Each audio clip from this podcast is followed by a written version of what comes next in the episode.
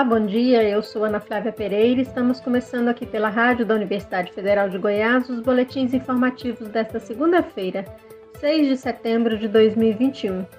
Nossa programação você pode acompanhar nos 870m, pelo site radio.fg.br e pelo aplicativo 1000FG. Os boletins informativos da Rádio Universitária você encontra disponível também em formato de podcast nas principais plataformas digitais. Semana entre 30 de agosto e 2 de setembro, 1.621 municípios brasileiros não registraram mortes devido à Covid-19. Esse número representa 69,2% das localidades pesquisadas na 24ª edição da pesquisa semanal da Confederação Nacional de Municípios. O estudo contou com a participação de 2.344 gestores municipais e revelou também que 1.192 municípios 50,9% das respostas não tiveram novas internações causadas pela Covid-19. Nos grupos considerados de risco, o mapeamento mostrou que mais de 2 mil localidades não registraram aumento nas internações de idosos por conta da doença, o que representa 90,5% dos respondentes.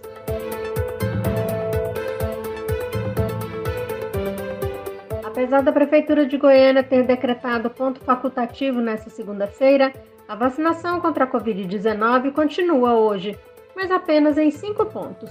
Amanhã, 7 de setembro, os postos de vacinação não funcionarão na capital. Goiânia segue imunizando moradores a partir de 18 anos, com agendamento, em uma unidade de saúde, ou por livre demanda, no drive-thru do Shopping Passeio das Águas, que também aplica a segunda dose da vacina da Pfizer. A segunda dose dos imunizantes também segue sendo aplicada em outros três pontos, sem necessidade de agendamento. 80% da população de Goiânia já recebeu pelo menos a primeira dose contra a Covid-19. São 936 mil pessoas. Em relação à segunda dose, mais de 41% da população já completou o esquema vacinal, segundo a Secretaria de Saúde do município.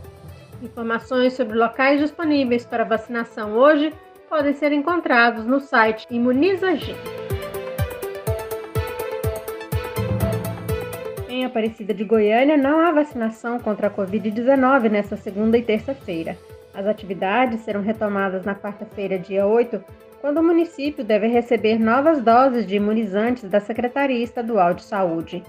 Aparecida vacina atualmente moradores de 18 anos. A Prefeitura publicou um decreto autorizando o ponto facultativo dos servidores nesta segunda-feira. Dessa forma, apenas os serviços essenciais funcionam nesse feriado prolongado. O Ministério da Saúde voltou a informar que irá começar a enviar aos estados doses de vacinas contra a Covid-19 para aplicação na população de 12 a 17 anos. A expectativa é que essa nova etapa de imunização comece oficialmente no dia 15 de setembro. A inclusão dos adolescentes no grupo prioritário foi programada para esta data porque é quando o Ministério prevê ter concluído o envio das doses necessárias para a vacinação dos adultos.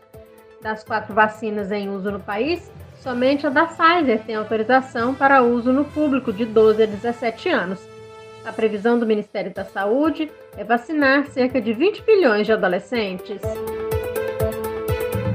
Apesar desse calendário divulgado pelo Ministério da Saúde, muitas cidades brasileiras já vacinam jovens de 12 a 17 anos contra a Covid-19.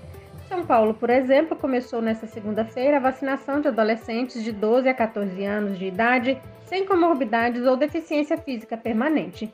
O público estimado é de 360 mil adolescentes. Também nesta segunda, São Paulo começou a vacinar com a dose de reforço idosos acima de 90 anos, grupo estimado em 52 mil pessoas.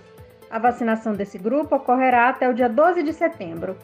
E os idosos paulistas com mais de 60 anos podem fazer a inscrição para receber as doses remanescentes, a chamada Xepa. Vale para quem tomou a segunda dose há mais de seis meses na capital. Também podem se cadastrar para doses remanescentes para aplicação do reforço vacinal pessoas imunossuprimidas com mais de 18 anos que tomaram a segunda dose ou dose única há pelo menos 28 dias.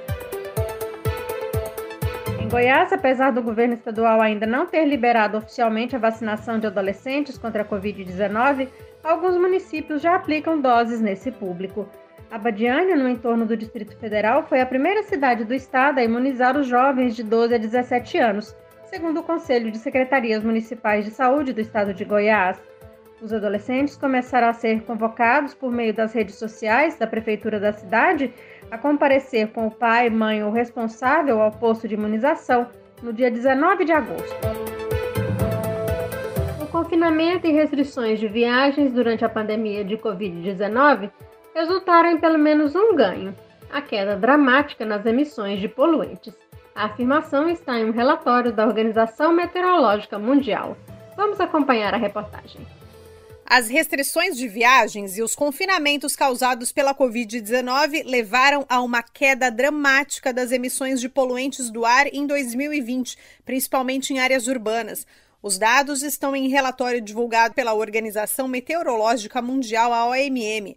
Segundo a agência, muitas cidades passaram a ter céus azuis ao invés de nuvens de poeira. Mas a redução de poluentes não foi uniforme em várias regiões do mundo. O Boletim da Qualidade do Ar e do Clima é o primeiro do tipo emitido pela OMM e mostra uma conexão íntima entre qualidade do ar e mudança climática. O estudo mostra que as emissões de poluentes causadas pelo homem diminuíram com as restrições da pandemia de Covid-19 houve queda de até 70% das emissões de dióxido de nitrogênio e de até 40% nas concentrações de partículas pequenas na atmosfera. Segundo a OMM, todas as regiões do mundo tiveram declínio das emissões de monóxido de carbono, sendo a maior queda de 40% registrada na América do Sul. A OMM destaca ainda que a mudança climática causou um volume sem precedentes de tempestades de poeira, além de incêndios que afetaram a qualidade do ar. E esta tendência continua sendo vista este ano, com grandes incêndios na América do Norte, na Europa e na Sibéria. O secretário-geral da OMM declarou que uma pandemia não pode substituir ações sustentáveis de combate aos poluentes do ar e à mudança climática. Peter Talas defendeu uma política coerente e integrada sobre clima e ar, baseada em observações científicas. Da ONU News em Lisboa, lida letra. Economizar e ainda ajudar a preservar o meio ambiente. Estes parecem ser os fatores que vêm impulsionando o mercado de produtos usados no Brasil e também em outros países. Por aqui, segundo o levantamento do Sebrae, com base em dados da Receita Federal, a abertura de estabelecimentos que comercializam produtos de segunda mão cresceu 48,58% entre os primeiros semestres de 2020 e 2021. Somente no primeiro semestre deste ano, foram 2.104 novas empresas no segmento, sendo 1.875 microempreendedores individuais, MEI, e 229 empresas de pequeno porte. No mesmo período do ano passado, haviam sido criados 1.298 MEI e 118 pequenas empresas. Esse incremento na abertura de novos negócios no comércio de itens usados, segundo o Sebrae, é o maior em seis anos. O levantamento abrange o comércio varejista de moedas e selos de coleção, livros e revistas e outros artigos usados, como móveis, utensílios domésticos, eletrodomésticos, roupas e calçados e material de demolição.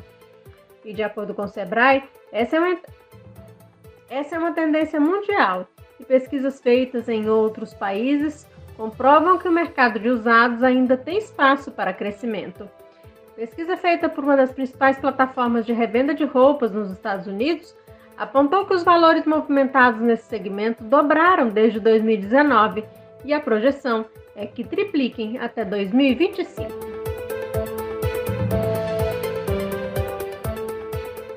Nota publicada no último sábado, o Instituto Nacional de Estudos e Pesquisas Educacionais Anísio Teixeira, INEP, órgão do Ministério da Educação responsável pela aplicação das provas do Enem, informou que irá cumprir a determinação do Supremo Tribunal Federal e reabrirá o prazo para pedidos de isenção da taxa ao exame.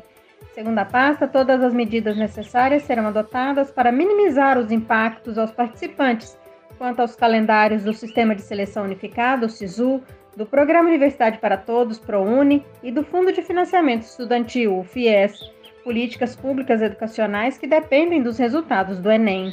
A decisão do STF da semana passada, determinando a reabertura das inscrições ao Enem 2021, atendeu o pedido de partidos políticos, entidades estudantis e de movimentos sociais.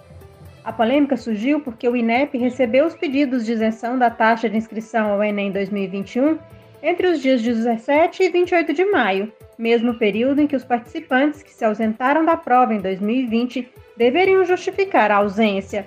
No entanto, a justificativa de medo de contágio pela Covid-19 não foi aceita e, por isso, esses estudantes não tiveram direito à isenção. Mais de 3 milhões de estudantes foram atingidos com a medida. O valor da taxa de inscrição ao Enem era de 85 reais. Na Rádio Universitária você pode acompanhar um novo boletim informativo às 11 horas da manhã. Nossa programação você pode seguir pelos 870m, pelo site radio.fg.br e pelo aplicativo MinUFG. Nós também estamos nas redes sociais. Curta nossa página no Instagram e no Facebook. E lembre-se, a pandemia de Covid-19 não acabou. Se puder, fique em casa. Ajude no combate ao coronavírus. Ana Flávia Pereira, para a Rádio Universitária.